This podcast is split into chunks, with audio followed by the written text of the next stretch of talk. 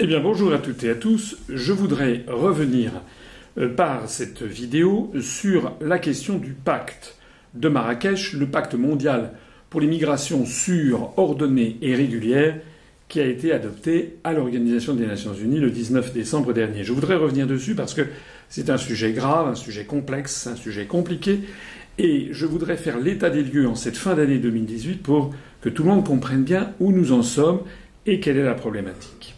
Alors, on est au moment où je parle le 27 décembre 2018. Ce pacte, j'ai eu l'occasion de faire déjà une vidéo dessus, ce pacte a été adopté formellement le 10 décembre dernier dans une conférence intergouvernementale qui s'est tenue à Marrakech au Maroc. C'était le 10 décembre. Vous vous rappelez, Macron euh, devait y aller. Au dernier moment, il n'y est pas allé parce qu'il y avait l'affaire des Gilets jaunes. Et il a demandé à un secrétaire d'État totalement inconnu, M. Jean-Baptiste Lemoine, un ancien des Républicains d'ailleurs, d'aller à sa place à Marrakech. Ce pacte a été euh, formellement adopté par 150 euh, et quelques pays, 160 même. Il a été rejeté par 10 pays sur place qui ne sont pas allés sur place ou qui ont refusé de voter pour, ces dix pays étant l'Australie, l'Autriche, la Hongrie, Israël, la Slovaquie, la Pologne, la Lituanie, la République dominicaine, la République tchèque et le Chili.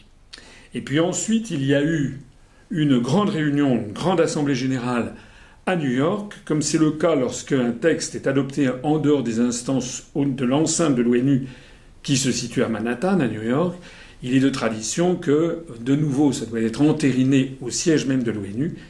Ça a été le cas lors de l'Assemblée générale qui s'est tenue le 19 décembre à New York. On a ici une photo qui est quand même très intéressante.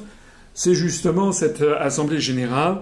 Ceux d'entre vous qui sont peut-être déjà allés à New York ont peut-être déjà visité le siège de l'ONU ou qui tout simplement ont vu ces images qui reviennent à peu près tous les automnes sur la télévision. C'est la tenue de l'Assemblée générale des Nations unies qui se tient à l'automne reconnaissent la très grande salle de l'Assemblée générale, dominée par euh, ce symbole de l'ONU avec euh, le, monde. Et puis euh, ici, c'est une photographie qui a été prise au moment du vote, à l'issue du vote du 19 décembre, où on voit ici tous les États du monde. Il y a 193 États membres de l'Organisation des Nations Unies et qui ont voté.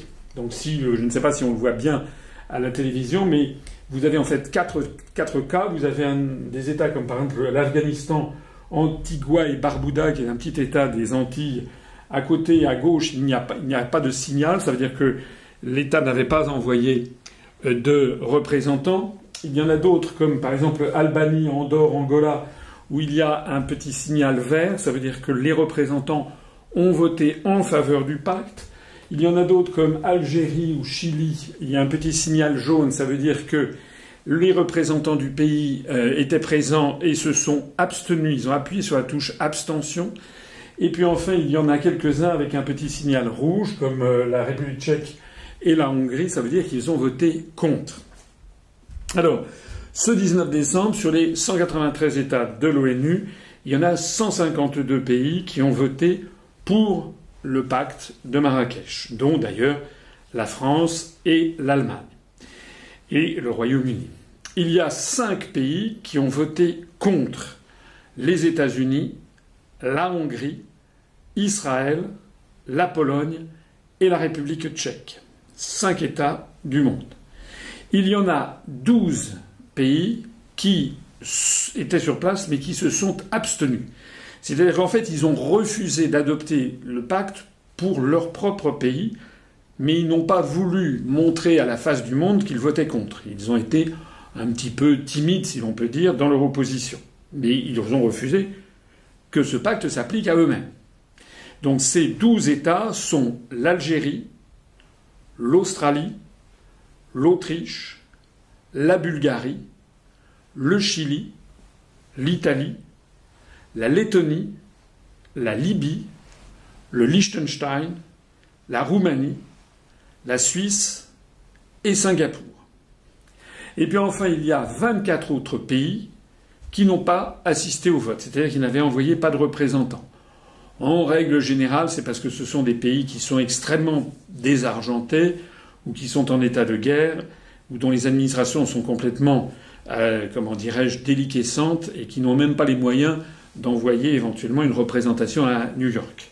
Euh, ça peut être aussi la volonté délibérée euh, de ne pas se mêler d'un truc un petit peu, un petit peu compliqué. Donc ces 24 États qui n'étaient pas présents sont l'Afghanistan, Antigua et Barbuda, je l'ai montré tout à l'heure, le Belize, qui est un État d'Amérique centrale à côté du Guatemala, le Bénin, le Botswana, le Brunei Darussalam, ce sultanat qui se trouve à Bornéo, euh, la Corée du Nord, la Guinée, Kiribati, qui est un micro-État du Pacifique Sud, le Kirghizistan, la République fédérée de Micronésie, le Panama, le Paraguay, la République dominicaine, San Thomas et Principe, qui sont deux îles qui se situent à l'ouest du Gabon dans l'océan Atlantique, euh, les Seychelles, la Slovaquie, la Somalie, Timor-Leste, ce qu'on appelle Timor oriental, Tonga, le royaume de Tonga dans le Pacifique Sud, Trinité et Tobago, le Turkménistan, l'Ukraine et le Vanuatu dans le Pacifique Sud, à côté de la Nouvelle-Calédonie, les anciennes Nouvelles Hébrides. On peut considérer que parmi ces 24 États, il y en a un, notamment la Slovaquie, qui avait tout à fait les moyens d'envoyer une délégation, mais qui a préféré ne pas y aller, comme, elle l'avait fait d'ailleurs à Marrakech. À signaler également un autre point, c'est que le Brésil, qui a voté pour lors de cette réunion du 19, cette assemblée générale du 19 euh, décembre à New York, a fait annoncer par la voix de son ministre des Affaires étrangères que le nouveau président qui va prêter serment et qui va entrer en fonction au début de l'année prochaine, de début 2019, le président Bolsonaro va faire comme l'a fait le président Trump, c'est-à-dire qu'il va refuser ce pacte. Et donc le Brésil a annoncé que le, vote pour, qui a été fait le 19 décembre, eh bien dans quelques jours, sans doute dans 15, une quinzaine de jours, le Brésil va retirer sa signature. Alors je le signale parce que ça me permet de répondre tout de suite à une question qui m'a souvent été posée. Ce n'est pas parce qu'on a signé ce pacte que l'on ne peut pas décider de s'en retirer. Hein. C'est comme un traité. Un traité, on le signe puis on le ratifie, mais on a le droit de s'en soustraire. C'est ce que font les Britanniques avec, le, avec les traités européens. C'est ce que nous-mêmes, la l'UPA, proposons de faire avec les traités européens et le Frexit. Donc, il ne faut pas imaginer que c'est une voie sans retour. Il sera possible, éventuellement, si par exemple les Français le souhaitaient, que la France se retire de ce pacte ultérieurement. Alors pour euh, clore sur cette question du vote du 19 décembre, je souhaite euh, souligner euh, que au sein de l'Union européenne, la cacophonie a été complète. Alors là, on a eu vraiment la totale, puisque parmi les 28 États membres de l'Union européenne, on a eu les quatre postures possibles. Il y a eu 19 États de l'Union européenne qui ont voté pour. Alors par ordre alphabétique, l'Allemagne, la Belgique, Chypre, la Croatie, le Danemark, l'Espagne, l'Estonie, la Finlande, la France, la Grèce, la Lituanie, le Luxembourg, l'Irlande, Malte, les Pays-Bas, le Portugal, le Royaume-Uni, la Slovénie et la Suède. 19 sur les 28. Il y en a trois membres de l'Union européenne qui ont voté contre, je l'ai dit tout à l'heure, la Hongrie, la Pologne et la République tchèque. Il y en a cinq qui se sont abstenus, c'est-à-dire qui ont refusé d'appliquer pour eux-mêmes ce pacte, qui sont l'Autriche, la Bulgarie, l'Italie, la Lettonie et la Roumanie. Et enfin, il y en a un qui n'est pas venu du tout, c'est la Slovaquie. Alors ça veut dire quoi? Ça veut dire qu'une fois que le Royaume-Uni va être parti, donc le 29, euh, le 29 mars prochain, que nous serons redevenus 27 États membres de l'Union européenne, il y aura exactement 18 États membres de l'Union européenne qui appliqueront le pacte pour l'immigration, 18, c'est-à-dire exactement les deux tiers, il y en aura 9, un tiers, qui ne l'appliqueront pas. 3 qui ont refusé de le voter, et 6, euh, excusez-moi, 3 qui ont refusé de le voter, 5 euh, qui euh, se sont abstenus, et un qui n'est pas, qui n'y est pas allé, mais qui refuse de l'appliquer, c'est la Slovaquie. Alors, comment va-t-il être possible concrètement de, compte tenu de ce que les traités européens postulent la libre circulation euh, des personnes, et notamment des migrants, et compte tenu de ce qu'il s'agit d'un vaste marché où les gens, les, personnes circulent librement, comment est-ce que l'on va pouvoir faire fonctionner ce système lorsque un tiers des États refusent d'appliquer le pacte sur l'immigration? Évidemment, Personne n'a la moindre idée de ce capharnaüm qui nous attend. Alors, maintenant, revenons en arrière. Fallait-il que la France signe ce pacte? En fait, la signature de la France, de ce pacte par la France, pose deux problèmes. Premièrement, est-ce qu'il fallait qu'elle le signe? Et deuxièmement, à partir du moment où elle, voulait le signer, est-ce qu'il fallait, oui ou non, que le Parlement en débatte et, vote dessus? Ce qui n'a pas été le cas, j'y reviendrai tout à l'heure. Alors, le seul argument que j'ai trouvé chez les partisans de la signature a été un argument assez incroyable qui a consisté à dire mais ce pacte n'est pas contraignant. Bon. Donc comme ce pacte n'est pas contraignant, il fallait le signer. On pourrait dire exactement l'inverse. On pourrait très bien dire si ce pacte n'est pas contraignant, c'est qu'il ne sert à rien, donc il n'y a aucune raison de le signer. Par ailleurs, il est quand même assez extravagant de dire, comme argument pour signer un document juridique d'une telle ampleur, il faut le signer parce que de toute façon, ça n'a aucune importance, on ne l'appliquera pas on voit bien que derrière toute cette affaire, il y a quelque chose qui est louche. Alors ça veut dire quoi? Ça veut dire que effectivement, dans le préambule de ce document, de ce pacte, qui fait à peu près 41 pages euh, dans sa version française, que vous trouverez d'ailleurs en allant sur notre site UPR où il y a plusieurs articles qui le concernent. Le dernier en date, j'ai fait une longue analyse dessus. Vous avez le renvoi et vous pourrez lire vous-même. Je conseille toujours aux lecteurs qui en ont le temps, qui en ont le loisir et le goût, d'aller lire vous-même le texte. Et donc vous pourrez lire vous-même le texte. Vous constaterez que dans le préambule, il y a un alinéa 7 qui précise ce pacte établit un cadre de coopération juridiquement non contraignant.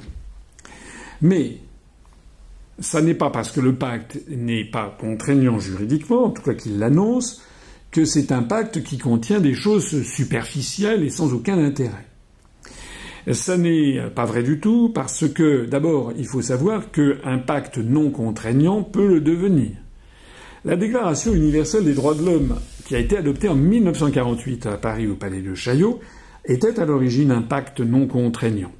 Et puis petit à petit, selon la tactique du salami dont j'ai déjà parlé, progressivement ce pacte commence à établir un certain cadre juridique, un cadre de valeurs, également une jurisprudence. Vous pouvez avoir des juges dans le droit international public, ou bien des juges dans le droit interne, ou dans le droit national, ou dans le droit administratif, qui peuvent s'emparer de certaines valeurs qui sont annoncées dans un texte juridiquement non contraignant pour dire, eh bien voilà, ce sont des valeurs, ce sont des valeurs qui sont très largement adoptées, donc on va, on va, on va faire. Donc il y a une espèce d'ossification progressive et ce qui au départ été présenté comme non contraignant le devient de plus en plus. C'est toute l'alchimie recherchée, bien entendu. Vous n'imaginez pas que depuis ce pacte a commencé à être travaillé en 2013, on n'a pas fait travailler des centaines et des milliers de personnes pendant cinq ans pour arriver à un document qui ne servirait à rien. Donc l'idée, c'est de, c'est exactement lorsque, quand vous entrez, je ne sais pas, dans un, magasin entrée libre, les gens disent entrez, entrez, venez juste pour le plaisir des yeux. Vous savez très bien notamment dans les pays méditerranéens, que lorsqu'on commence à entrer, après, il est souvent difficile de sortir parce que on a une pression psychologique qui fait que le client se sent difficile, il est difficile de partir sans rien acheter. Bon, ben là, c'est pareil. Ça s'appelle la pression des pairs. À partir du moment où des États sont dans ce système, ça devient de plus en plus contraignant, surtout avec le système des objectifs dont je vais parler dans un instant. Mais ce qui est intéressant, c'est de comprendre aussi quelle est l'origine de ce pacte. Ce pacte, en fait, je renvoie ici euh, au magazine Rupture euh, de Pierre Lévy, qui est déjà venu plusieurs fois à l'université d'automne de l'UPR. Il a un magazine qui s'appelle Rupture, dans lequel il y a, dans la dernière livraison, euh, en, page 4, sa livraison du 18 décembre, il y a un article qui est tout à fait intéressant où il fait référence au fait que l'origine de ce pacte est née à Davos, au Forum économique mondial. Et il y a un groupe de travail qui était à Davos qui s'appelle le Conseil de l'agenda global sur l'immigration, qui a élaboré un document très complet qui avait largement inspiré les organes des Nations Unies depuis trois, depuis cinq, cinq ans environ. Et dans ce travail, ce groupe de travail du Forum de Davos, il était question donc, dans ce, document, euh, d'un document où il est question de chapitres avec des titres pour le moins euh, évocateurs. Par exemple, migration et compétitivité ou bien migration et opportunités de business. Le même magazine Rupture donne la parole à un économiste allemand de gauche qui s'appelle Norbert Hering et qui avait assisté justement à la présentation de ce document à Davos et qui a fait dans un document qui est en allemand, dont vous trouverez le lien sur notre site internet, il a écrit sous son blog un article qui s'appelle Das Migrationsabkommen als letzter Sargnagel für die linken Parteien, ce qui est de l'allemand et ce qui en français veut dire l'accord sur les migrations, le dernier clou du cercueil pour les partis de gauche. Pourquoi il avait écrit ça? C'est parce qu'il montre qu'il avait assisté à cette réunion à Davos et qu'il avait entendu ce que disaient les partenaires à Davos, c'est-à-dire en général des grands chefs d'entreprise, des représentants des très grands conglomérats, des très grands groupes internationaux et multinationaux. Il avait notamment relevé cette phrase le secteur privé a intérêt à accroître les talents du monde entier. Pour leur part, les gouvernements, dans l'intérêt de la compétitivité des entreprises, doivent changer le ton des débats en s'engageant pour l'immigration. Pour sa part, la société civile, y compris les syndicats, comme garante de conditions de travail décentes, doit se considérer comme un partenaire du secteur privé. Norbert Hering se réfère également à un économiste du Sud, un économiste mexicain spécialiste des rapports Nord-Sud, un économiste antilibéral qui s'appelle Raúl Delgado Ruiz, et qui est un des meilleurs spécialistes en matière migratoire. Après avoir mené beaucoup d'études sur la question, cet économiste antilibéral mexicain Raúl Delgado Ruiz en est parvenu à la conclusion que le scénario soi-disant gagnant-gagnant martelé par la Banque mondiale des, phénomènes migratoires, en fait, je le cite, ne bénéficie en réalité qu'aux seuls pays d'accueil, c'est-à-dire les pays du Nord, et à l'intérieur de ceux-ci seulement aux employeurs. Une étude de la Banque centrale allemande, de la Bundesbank, de janvier 2018 sur l'impact de l'arrivée en Allemagne de travailleurs de l'Est était formelle. Elle a conclu cette étude de la Bundesbank en disant l'immigration nette en provenance des pays de l'Est de l'Union européenne a été ces dernières années un facteur qui a fortement ralenti la hausse des salaires.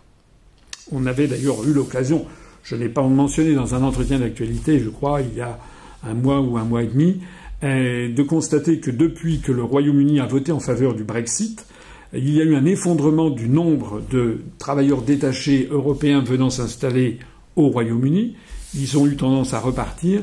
Et donc il y a eu une baisse très, très rapide de la, du chômage et une tendance à l'augmentation des salaires des Britanniques. Donc ce qu'il faut bien comprendre, c'est que l'objectif recherché derrière ce pacte sur l'immigration, c'est en fait, je l'avais déjà dit dans mon, premier, dans mon premier entretien sur cette question du pacte, une espèce de traite négrière du XXIe siècle. Évidemment, c'est présenté avec des couleurs chatoyantes, des couleurs à la mode. Mais en réalité, il s'agit bien de faire prévaloir sur toute autre considération la maximisation du profit en faisant, en déracinant des gens, en, prélevant dans les pays du Sud, d'ailleurs parfois les jeunes diplômés, les jeunes éduqués, en, leur volant leur substance humaine, si j'ose dire, pour venir les embaucher à très bas coût dans les pays développés et en même temps de peser sur le salaire des salariés des pays développés. Donc ça n'est pas ragoûtant ce qui se cache derrière. Alors, quoi qu'il en soit, le pacte euh, qui est présenté comme non contraignant comprend quand même des contraintes tout à fait considérables sous forme d'objectifs. Alors évidemment, ce sont des contraintes qui ne le sont pas, puisqu'on dit que c'est pas contraignant. Ça n'est pas contraignant, mais il y a quand même des objectifs qui ne sont absolument pas anodins, absolument pas incontestables, et donc qui ne sont pas du tout consensuels.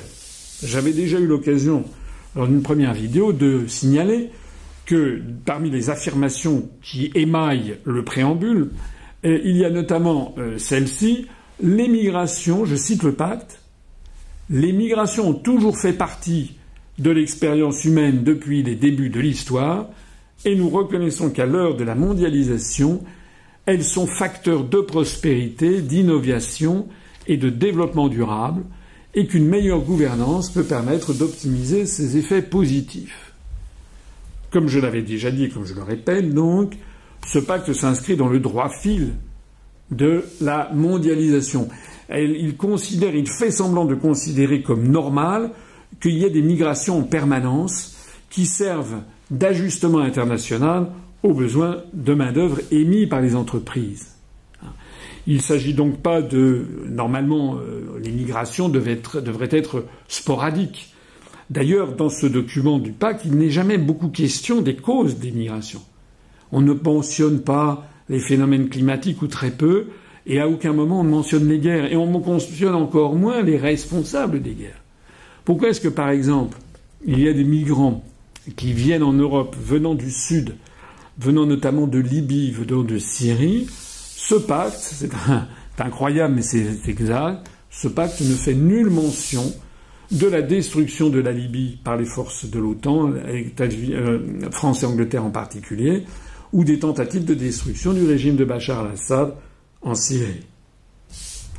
Alors, ce pacte s'accompagne de 23 objectifs dont il aurait fallu débattre, puisque ces objectifs vont être ceux désormais de la France, et ces objectifs sont des objectifs d'une très grande importance. Et même si on nous dit que c'est juridiquement non contraignant, il se trouve quand même qu'il va y avoir une structure, un forum international sur l'immigration, qui vérifiera tous les quatre ans l'évolution de l'avancement des objectifs dans chacun des pays signataires. Donc là aussi, c'est la pression des pairs, parce qu'il faudra bien que la France, dans quatre ans, explique qu'elle a avancé sur tel et tel objectif. Alors je ne vais pas vous lire les 23 objectifs, mais il y en a quand même un certain nombre qui, honnêtement, si on demandait aux Français ce qu'ils en pensent, soulèveraient des, des polémiques énormes. Je vais en citer quelques-uns. L'objectif 5. L'objectif 5, faire en sorte que les filières de migration régulière soient accessibles et plus souples. C'est le contraire même de la politique officielle normalement de l'État qui consistait à dire qu'il n'y avait plus de, migration en, France. Dans un pays où on compte 3 millions de chômeurs de catégorie A, et si on y ajoute les chômeurs de catégorie B, C et D, c'est qu'on arrive pratiquement à 6 millions de personnes, ça c'est de la France dont je parle, avoir pris, souscrit un objectif de faire en sorte que des filières de migration régulière soient plus accessibles et plus souples, n'est pas raisonnable. Il y a un objectif 12. Je cite Veiller à l'invariabilité et à la prévisibilité des procédures migratoires pour assurer des contrôles, des évaluations et une orientation appropriée. Prévisibilité, invariabilité des procédures, évaluation, orientation, il s'agit réellement d'un trafic organisé. Il s'agit bien de migration sûre, ordonnée et régulière. Il s'agit vraiment de faire un, afflux permanent de migrants. Ou alors les mots n'ont pas de sens. Objectif 13. Ne recourir au placement en rétention administrative des migrants qu'en dernier ressort et chercher des solutions de rechange. Ça veut dire qu'un des objectifs, c'est qu'en fait, les migrants qui sont euh, arrêtés sur le sol d'un pays, euh, s'ils sont en situation irrégulière, il faut vraiment quasiment pas, en fait, les placer en rétention administrative pour les expulser. En fait, ce qui est sous-entendu en filigrane, c'est que des migrants irréguliers devront être conservés et qu'il faudra trouver des solutions de rechange, c'est-à-dire en fait, eh bien, les régulariser. Objectif 14. Renforcer la protection l'assistance et la coopération consulaire tout au long du cycle migratoire. C'est-à-dire qu'il s'agit de demander aux États étrangers dont sont originaires les migrants, dont les migrants sont des ressortissants, de mettre leur nez dans les politiques nationales et d'intervenir pour assurer que ce flux régulier ordonné se place au mieux et dans l'intérêt des migrants. On ne peut quasiment plus avoir à ce moment-là de politique qui soit une politique de fermeture du pays au phénomène migratoire. On ne peut quasiment plus avoir de politique qui soit des politiques de fermeté et d'expulsion des migrants en situation irrégulière. Il y a un objectif 15. Assurer l'accès des migrants aux services de base. J'en comprends la finalité, bien sûr. Une fois que les migrants sont arrivés dans un pays, sont acceptés en situation régulière, c'est normal qu'ils aient accès aux services de base. Mais assurer l'accès des migrants, on voit bien, surtout jumelé avec l'objectif précédent, qu'il s'agit en fait de faire bénéficier des migrants en situation irrégulière très rapidement aux services de base que sont ben, euh, la, couverture sociale, l'accès aux soins, l'accès à la santé, l'accès à l'éducation, l'accès au logement. Il y a un objectif 16. Donner aux migrants et aux sociétés les moyens en faveur de la pleine intégration et de la cohésion sociale. Un tel objectif signifie qu'il va falloir dégager de l'argent et des fonds publics et, de façon massive pour favoriser la pleine intégration. Donc ce sont des politiques qui vont être des politiques très coûteuses. Objectif 17. Éliminer toutes les formes de discrimination et encourager un débat public fondé sur l'analyse des faits afin de faire évoluer la manière dont les migrations sont perçues. Ce n'est pas à moi qu'on va expliquer qu'il ne faut pas s'en prendre aux migrants en tant que personnes, puisque vous savez que l'UPR rejette viscéralement toute xénophobie et tout racisme. Mais ce qui se cache derrière cet objectif 17, c'est quand même derrière l'élimination de toutes les formes de discrimination, ça veut dire que sur le marché du travail, par exemple, eh bien, il faudra, on n'aura pas le droit de privilégier un national français par rapport à un migrant qui vient d'arriver. C'est quand même extrêmement choquant dans un pays où il y a 6 millions de personnes au chômage ou sous-employées. Ça veut dire d'ailleurs au passage que si on respecte cet objectif, il faudra faire sauter le verrou de la fonction publique française qui est réservé uniquement à des nationaux français. J'ajoute également que dans cet objectif 17, où il est question de faire évoluer la manière dont les migrations sont perçues, il y a des considérations qui sont un peu inquiétantes quant à la liberté d'expression, puisque on demande aux médias d'être systématiquement, d'adopter un, regard systématiquement favorable à la question des migrations. C'est-à-dire, il s'agit un petit peu d'empêcher un débat contradictoire sur ces sujets qui sont des sujets difficiles et compliqués, c'est exact, mais sur lesquels, quand même, on doit pouvoir avoir la parole libre. Il y a un objectif 20 également, rendre les envois de fonds plus rapides, plus sûrs et moins coûteux et favoriser l'inclusion financière des migrants. Qu'est-ce que ça veut dire? Ça veut dire que les migrants qui viennent en France, par exemple, pour envoyer ensuite de l'argent au pays, on songe par exemple à des migrants venant du Mali, venant des pays du Sahel, où ce qu'ils gagnent en France, ils en envoient une partie significative dans le pays d'origine pour nourrir la famille. C'est d'ailleurs euh, chapeau, il faut le reconnaître. On a des gens qui viennent des pays du Sud, qui exercent des emplois très dévalorisés en France, que beaucoup de gens ne veulent pas faire, et qui, vivant de peu, économisent sur ce peu qu'ils ont pour envoyer ça au pays. Ça peut se comprendre, mais de là à rendre les envois de fonds plus rapides et plus sûrs, ça veut dire qu'on demande aux États de se faire quand même harakiri et de favoriser, en fait, l'exportation de capitaux venant de France pour aller vers ces pays. L'objectif 22, et puis je m'arrêterai là, il y en a 23, j'en ai rappelé euh, environ euh, une dizaine. Objectif 22, mettre en place des mécanismes de portabilité des droits de sécurité sociale et des avantages acquis. il n'y a pas besoin de commenter. Ça veut dire qu'il va falloir que la France, qui d'ailleurs le fait déjà largement, mais que maintenant ça devient un objectif à poursuivre, hein, que les droits de sécurité sociale, les droits de sécurité sociale et les avantages acquis fassent l'objet de mécanismes de portabilité, c'est-à-dire qu'on en fasse bénéficier des migrants quand ils sont, dès qu'ils sont arrivés, voire peut-être même ensuite si éventuellement ils repartaient, pour des questions notamment de retraite.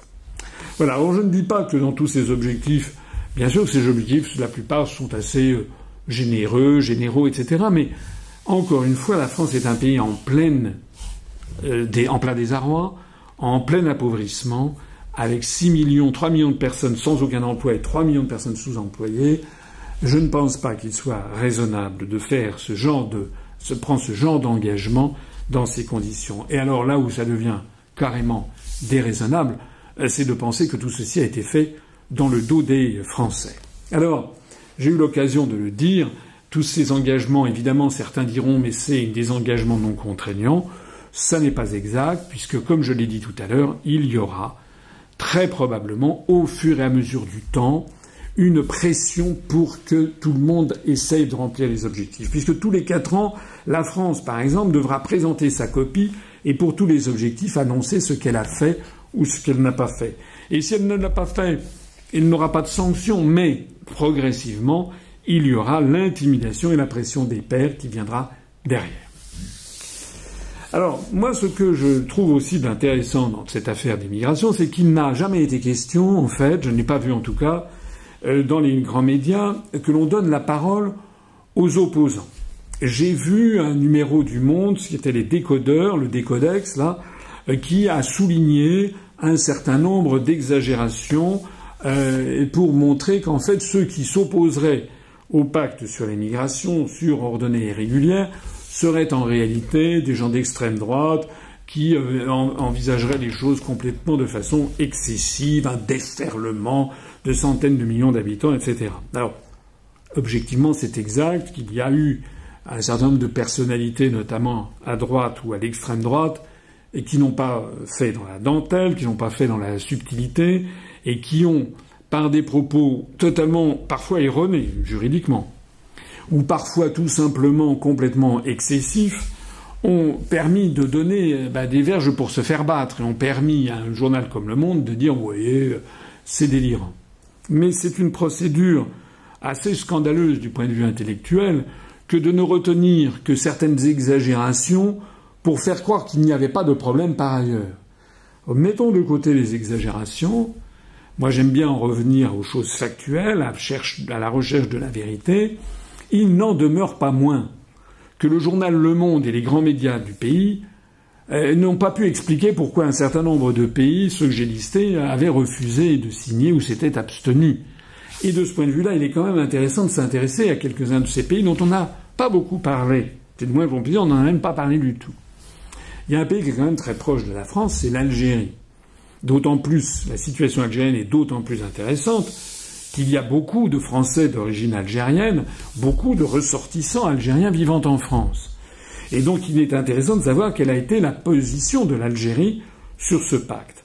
Ce qu'il faut savoir, c'est que, bien sûr, il y a des émigrés algériens vivant en France, dont certains sont devenus français, ou bien étaient déjà français puisqu'ils étaient nés avant 1962, ils étaient nés français dans un département français. Il y a beaucoup de cas de figure différents. Mais ce qu'il faut bien voir, c'est que l'Algérie est également un pays qui a une pression migratoire venue du Sud, venue notamment de la, de la, de la Libye en pleine déliquescence, venue du Mali, venue euh, du Burkina, venue de l'Afrique, de l'Afrique centrale et de l'Afrique, euh, euh, comment dirais-je, occidentale française, comme on disait jadis du temps des colonies, c'est-à-dire venant du Sénégal, du Mali, du Burkina Faso, etc.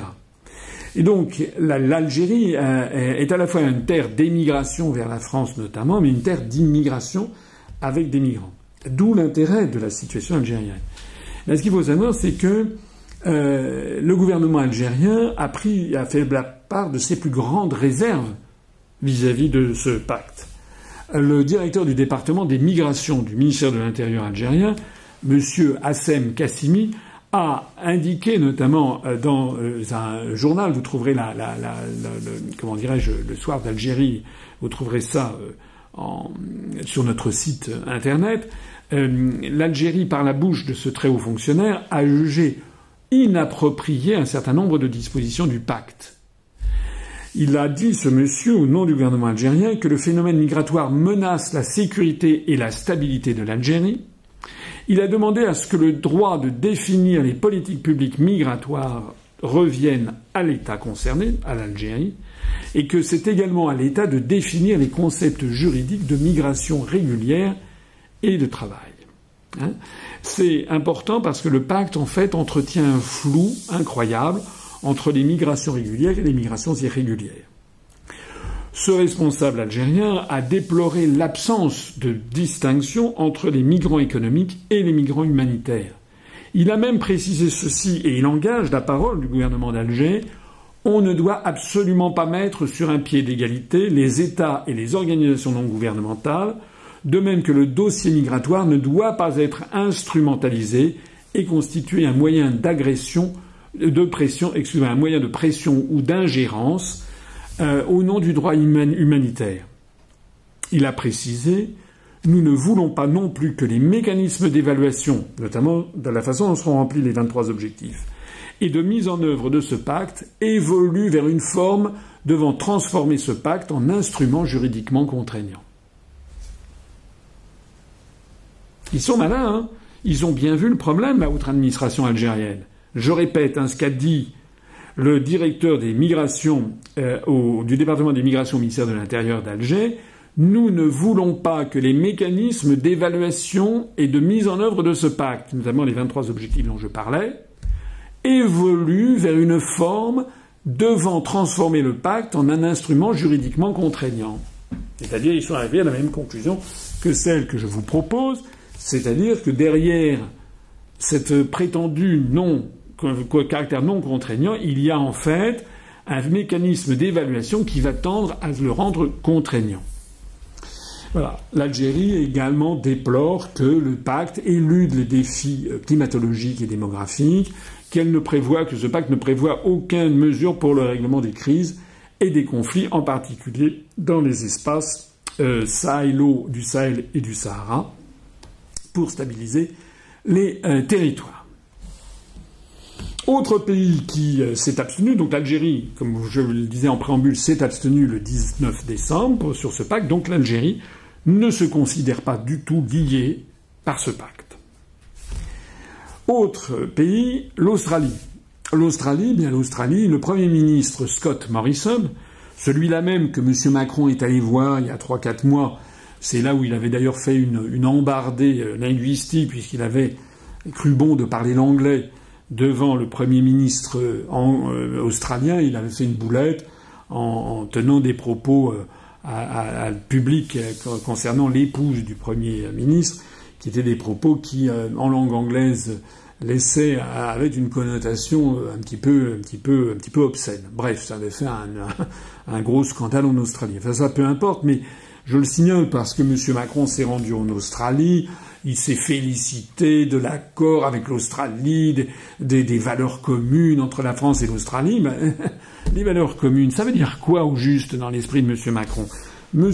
Scott Morrison a refusé que l'Australie approuve le pacte. L'Australie s'est volontairement abstenue le 19 décembre et le Premier ministre Scott Morrison a déclaré, je le cite, que l'accord, le, pacte sur l'immigration risquait, je le cite, de saper les solides lois et pratiques de protection des frontières de l'Australie.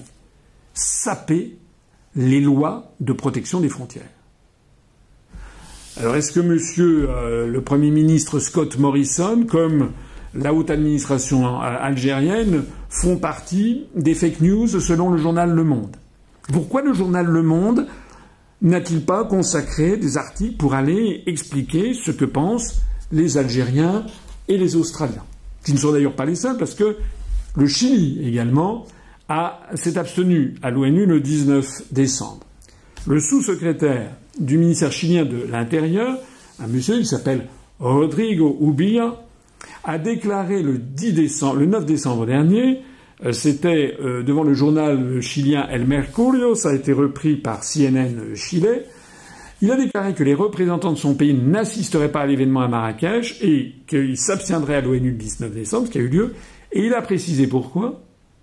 Le gouvernement du Chili a précisé Nous avons déclaré que la migration n'est pas un droit de l'homme les pays ont le droit de déterminer les conditions d'entrée pour les citoyens étrangers.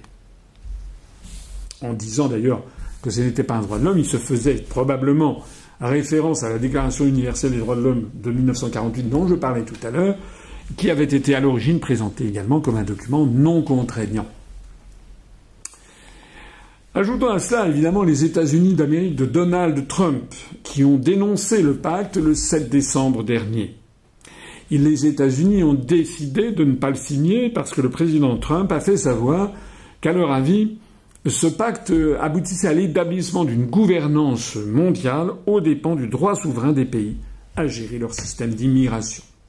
Un communiqué a été diffusé par la mission diplomatique américaine aux Nations Unies euh, qui a montré ceci et qui a d'ailleurs précisé, je cite ce communiqué diffusé par la mission diplomatique américaine aux Nations Unies, nos décisions en matière de politique d'immigration doivent toujours être prises par les Américains et les Américains uniquement. Nous déciderons de la meilleure manière de contrôler nos frontières et qui sera autorisé à entrer dans notre pays. Washington a indiqué qu'il n'était pas question que ces décisions fassent l'objet de négociations d'examen dans un cadre international. Alors le gouvernement américain a bien précisé, surtout compte tenu de la composition de la population américaine, que tout ceci ne, ne venait pas en désaccord avec la reconnaissance de l'apport des immigrants à la construction des États-Unis. C'est la moindre des choses. Les États-Unis ont été un, peuple constitué quasi uniquement d'immigrants. Si on accepte les, les, Américains d'origine indienne, euh, qui euh, d'ailleurs euh, sont en pleine renaissance. On a vu pour la première fois deux, deux femmes d'origine, euh, comment dirais-je, amérindienne qui ont été élues lors des élections de mi-de-terme. Mais euh, ça veut dire quand même que les États-Unis désormais refusent de ne pas de, laisser à d'autres la politique migratoire et mettre le haut là. De son côté, l'ambassadrice des États-Unis à l'ONU, Nikki Haley, qui d'ailleurs va bientôt s'en aller, elle a déclaré, il y a quelques jours, l'approche globale de la déclaration de New York, c'est-à-dire de l'accord euh, sur le pacte, n'est tout simplement pas compatible avec la souveraineté américaine. N'est tout simplement pas compatible avec la souveraineté américaine. Alors le monde, le décodex, c'est toujours des fantasmes? C'est toujours des fake news? Ajoutons à ceci encore deux autres pays, euh, l'Israël. Israël, euh, qui euh, sur ce sujet est passé à travers les gouttes, on n'en parle pas. Pourtant, Israël est l'un des cinq pays, avec les États-Unis, la Pologne, la République tchèque et la Hongrie, Israël est l'un des cinq pays du monde à avoir voté contre le pacte à l'ONU. Le Premier ministre israélien, Benjamin Netanyahou, a annoncé le 20 novembre dernier, je le cite, nous avons le devoir de protéger nos frontières contre les infiltrés illégaux. C'est ce que nous avons fait et c'est ce que nous continuerons de faire. Pourquoi d'ailleurs dans la presse française ne parle-t-on pas jamais de la politique israélienne sur cette question?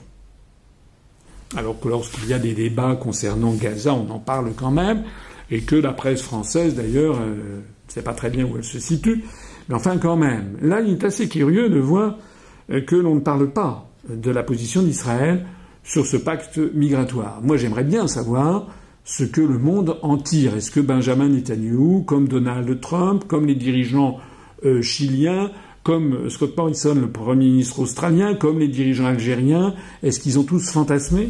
Ou encore comme les dirigeants polonais, puisque le 9 octobre 2018, le ministre polonais de l'Intérieur et de l'administration, qui s'appelle Joachim Brudzinski, s'est prononcé contre le pacte en affirmant, je le cite, qu'il allait à l'encontre des priorités de la Pologne, à savoir la sécurité et le contrôle de ses frontières. Du coup, la Pologne, comme vous le savez, a voté contre. Alors moi, je trouve que c'est quand même très intéressant de verser au débat tout, ça. Il aurait fallu en prendre des, déclarations d'autres pays. Je n'ai pas parlé des déclarations du gouvernement hongrois, tchèque, du nouveau gouvernement brésilien, de la République dominicaine, euh, etc., etc. Mais il y en a quand même un certain nombre. Pour, il aurait fallu mettre ça sur le tapis pour que l'on en débatte tous collectivement. Or, justement, eh bien, est-ce que l'on en a débattu collectivement? La réponse est non. La réponse est non, c'est-à-dire qu'il n'y a pas eu de débat ni de vote au Parlement, à l'Assemblée nationale et au Sénat. Alors, à ce propos, je voudrais d'ailleurs revenir tout de suite sur un élément que j'ai vu circuler sur Internet. J'ai vu quelqu'un, d'ailleurs on a reçu des courriers qui m'ont dit Monsieur Asselineau, vous montez, vous vous trompez, c'est pas vrai. Il y a eu un débat à l'Assemblée nationale et au Sénat le 25 avril 2018. Vous n'en avez pas parlé, c'est une honte, etc. Alors soyons très clairs. Il est vrai que le 25 avril dernier, le 25 avril 2018, il y a eu à l'Assemblée et au Sénat transmission de la proposition de décision du Conseil européen autorisant la Commission européenne à approuver au nom de l'Union européenne le pacte mondial pour l'immigration sûre, ordonnée et régulière. Et ceci dans le cadre de la coopération développement, mais il s'agissait que d'une simple information au titre de l'article, je suis désolé d'être précis, mais puisqu'on m'attaque et que l'on me dit que j'ai menti, je réponds, au titre de l'article 88, alinéa 4 de la Constitution. Il ne s'agissait absolument pas d'un débat. Il ne s'agissait pas d'un débat en opportunité. Le Parlement ne pouvait éventuellement adopter qu'une résolution européenne pour marquer sa position sur un projet d'acte législatif européen. Euh, il n'avait pas à le valider et de toute façon il ne pouvait pas s'y opposer. En l'occurrence, la Commission des affaires européennes de l'Assemblée nationale a tout simplement, je la cite, pris acte, fermez les guillemets, de la proposition de décision du Conseil européen. Mais il ne s'agissait que d'une simple consultation qui ne valait absolument pas ratification. Absolument aucune ratification du pacte.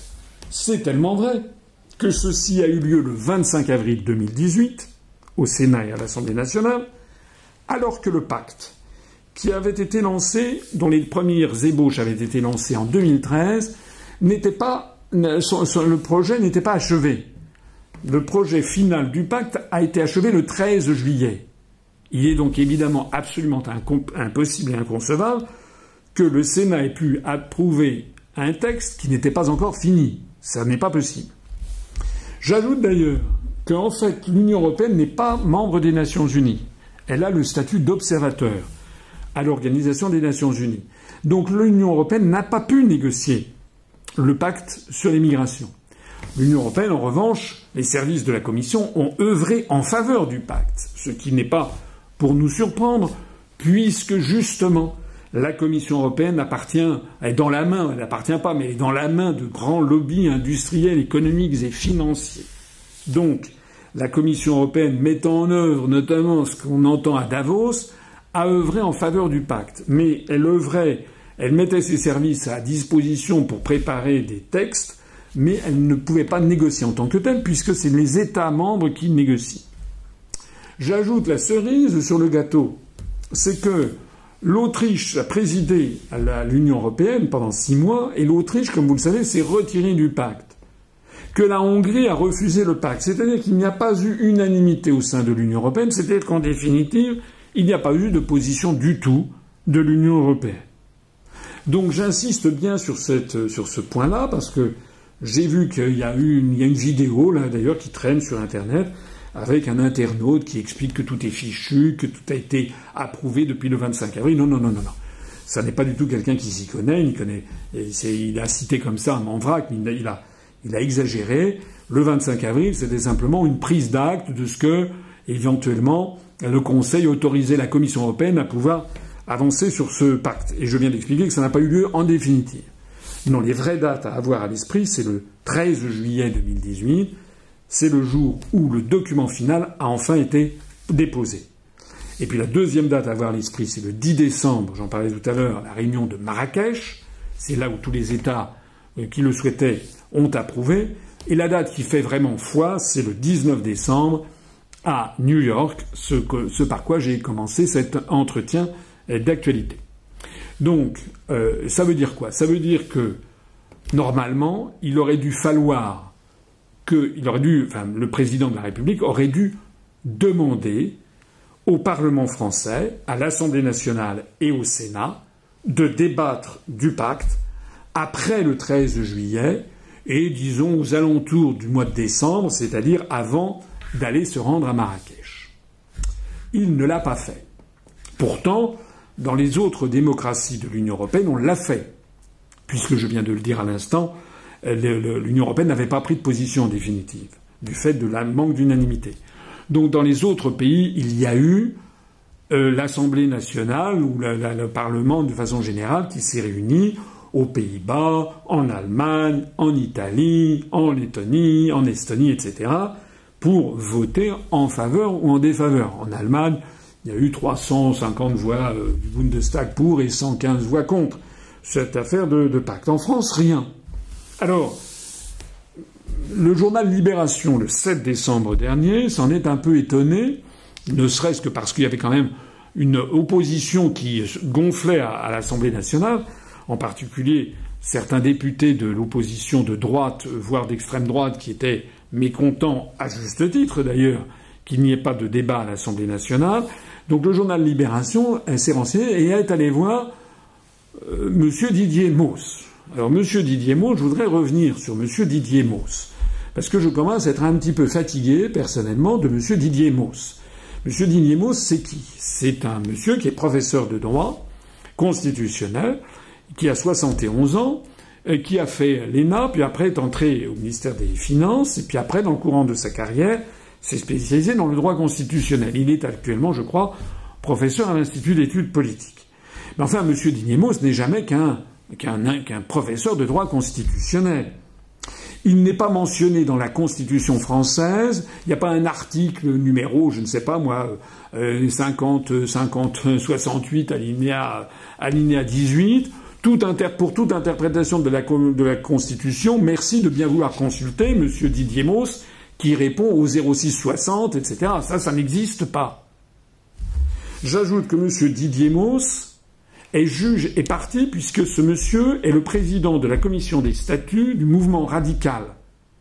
Il a été membre pendant des années du Parti radical valoisien, un mouvement donc de droite, le mouvement radical qui consiste dans la, fusion du Parti radical valoisien et du Parti radical de gauche, dont M. Mauss est président de la commission des statuts, ce mouvement soutient l'action de M. Macron. Tous les députés ou la quasi-totalité des députés du mouvement radical, ils doivent être une dizaine, une douzaine, une quinzaine, la grande majorité d'entre eux sont au groupe En Marche à l'Assemblée nationale. Et ce parti a soutenu l'élection de Macron. Donc on ne peut pas demander à M. Mauss, on ne peut pas faire comme si c'était quelqu'un de neutre, c'est quelqu'un d'engagé politiquement. Alors j'en parle parce que j'ai vu que sur la question qui est autre chose, qui est notre application de l'article 68 pour la destitution de M. Macron, M. Mauss, on se tourne encore vers M. Mauss, qui dit non, non, non, on ne peut pas utiliser l'article 68. Mais comment peut-on demander à un soutien de Macron de nous expliquer comment on peut destituer Macron? Il a évidemment son jugement est obtempéré, oblitéré euh, euh, par euh, le fait que, ben voilà, il est jugé parti. Alors M. Mauss trouve tout à fait normal que M. Macron, pour lequel il roule, n'ait pas soumis le traité, le pacte à la décision du Parlement européen. Mais moi, je dis non parce que ce qu'il dit dans le journal Libération est absolument ahurissant.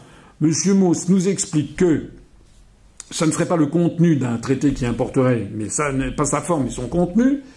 Il nous dit que, il dit dans le journal Libération que euh, un texte n'a pas besoin de passer devant le Parlement s'il n'est pas contraignant et euh, s'il ne crée pas d'institution. Alors il y a un article dans la Constitution qui est l'article 53. Et que dit cet article 53 Il dit les traités de paix, les traités de commerce, les traités ou articles, les traités ou accords relatifs à l'organisation internationale, ceux qui engagent les finances de l'État, ceux qui modifient des dispositions de nature législative, ceux qui sont relatifs à l'état des personnes, ceux qui comportent cession, adjonction, échange de territoire, ne peuvent être ratifiés ou approuvés qu'en vertu d'une loi, c'est-à-dire doivent passer par le Parlement. Moi, j'ai regardé cet article 53, je n'ai vu nulle part mention de ce que nous dit M. Mauss. Il n'est pas du tout dit dans l'article 53 que les textes juridiques, que les pactes, les traités qui sont affirmés comme n'étant pas contraignants, seraient dispensés d'une ratification par le Parlement. M. Mauss affabule. C'est sorti de la tête de M. Mauss. Ça n'est pas dans le texte de la Constitution. De la même façon, je n'ai pas vu euh, qu'il y ait mentionné que euh, seuls les, traités qui créent une institution euh, doivent passer par le Parlement. C'est pas vrai. J'ai dit très précisément ce que concerne l'article 53. Or, M. Mauss, je suis désolé, mais en plus de ça, il ment. Parce que le pacte, si on le regarde bien, moi j'ai lu les 41 pages très attentivement, le pacte répond à plusieurs des critères de l'article 53. Il en aurait suffi d'un seul d'ailleurs pour qu'il soit nécessaire de passer par l'Assemblée nationale et le Sénat pour un débat suivi d'une ratification. Je viens de lire il faut passer obligatoirement par le Parlement dans le cas où il s'agit d'un traité ou accord relatif à l'organisation internationale. Ben, c'est bien de ça qu'il s'agit. Il s'agit bien de l'organisation au niveau mondial de migration sûre, régulières et ordonnées. Donc il s'agit bien de ça, d'autant plus que ça se situe dans le cadre de l'ONU avec un pacte onusien.